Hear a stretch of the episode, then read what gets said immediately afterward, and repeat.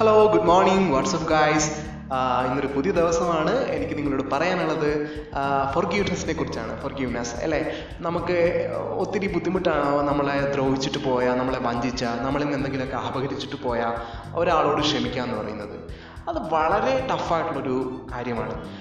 പക്ഷേ നമ്മൾ ആരോടെങ്കിലുള്ള ദേഷ്യം നമ്മുടെ മനസ്സിൽ വെച്ചുകൊണ്ടിരിക്കുമ്പോൾ അത് ശരിക്കും അഫക്റ്റ് ചെയ്യുന്നത് നമ്മുടെ ഹെൽത്തിനെ തന്നെയാണ്.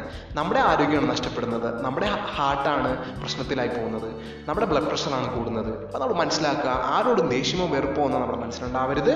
പടിപടിയായിട്ട് നമ്മൾ അവരോട് ക്ഷമിക്കുക. എത്ര ദ്രോഹം ചെയ്ത ഒരാളോടാണെങ്കിലും നമുക്ക് ക്ഷമിക്കാൻ പറ്റുമെന്ന് ചോദിച്ചാൽ അത് ഞാൻ പറയുന്നത് കുറച്ച് ബുദ്ധിമുട്ടാണ്. എങ്കിലും നമ്മൾ ട്രൈ ചെയ്യണം. എല്ലാ ദിവസവും ആ വ്യക്തിയെ നമ്മൾ മെഡിറ്റേറ്റ് ചെയ്യുന്ന സമയത്ത് നമ്മുടെ മനസ്സിൽ ഓർക്കുക, അവരോട് ക്ഷമിക്കുന്നു നമ്മുടെ മനസ്സിനോട് പറയുക.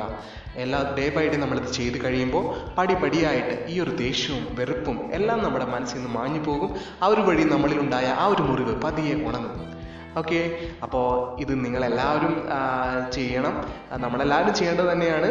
ഡെഫിനറ്റായിട്ടും നമുക്ക് ക്ഷമിക്കാൻ സാധിക്കും. ഒരു നല്ല മാറ്റങ്ങൾ നമ്മുടെ ജീവിതത്തിലോട്ട് വരും. Thank U.